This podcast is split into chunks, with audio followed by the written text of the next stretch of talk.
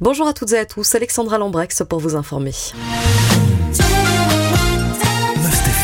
L'actu près de chez vous. Le chantier d'agrandissement du piétonnier de Namur va débuter au printemps 2024. Une annonce de la capitale wallonne ce mardi. La première phase du chantier concerne le réaménagement de l'axe rue de Bruxelles, avenue Fernand Golanvaux. Le début des travaux au printemps 2024 coïncidera avec la fin de ceux de la place de la station. Suivront en 2025 l'axe rue de Fer, rue de Lange et puis en 2026 la partie rue des Carnes, rue des Croisiers et rue Godefroy.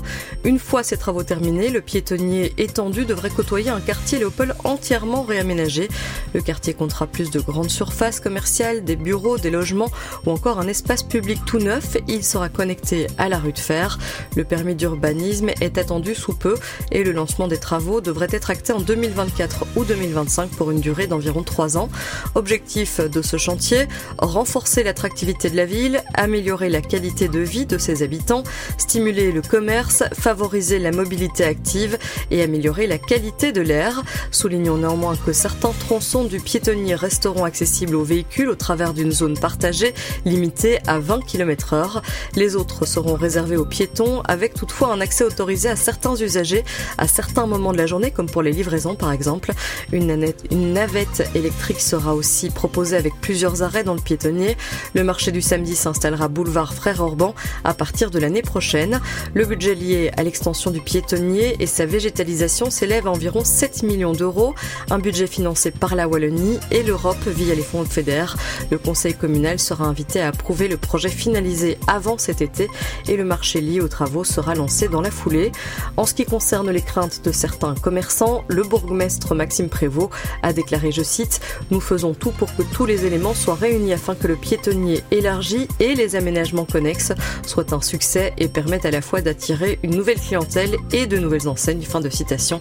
Le chantier du piétonnier devrait durer trois ans et donc se terminer en 2027, voire 2028 au plus tard. La maternité commerciale de Couvin accueille son premier magasin, annonce nos confrères de la Meuse.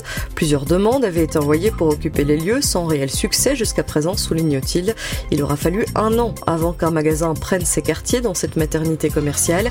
Pour rappel, plusieurs critères devaient être remplis pour pouvoir occuper les lieux, notamment celui de la nouveauté, rappellent nos confrères. Le nouveau commerce propose des produits ésotériques et de bien-être. L'occupation des lieux a été accordée pour un an.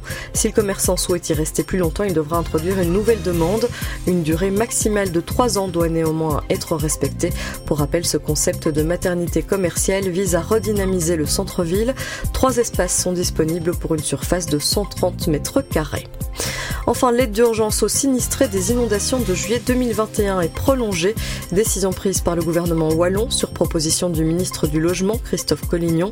Pour rappel, un budget d'aide de 50 millions d'euros avait été débloqué.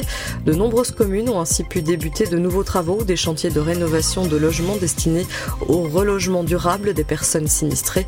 Il nécessite un soutien financier prolongé. Les aides arrivées à échéance le 31 mars, soulignent nos confrères, d'où la décision de les Elles sont prolongées jusqu'au 30 juin 2024. Actuellement, un an et demi après les inondations, les besoins en relogement des personnes sinistrées se font toujours bien ressentir. Voilà qui termine ce point sur l'actualité des provinces de Namur et de Luxembourg. Je vous souhaite de passer une excellente journée à l'écoute de Must FM. L'info proche de chez vous, aussi sur mustfm.be.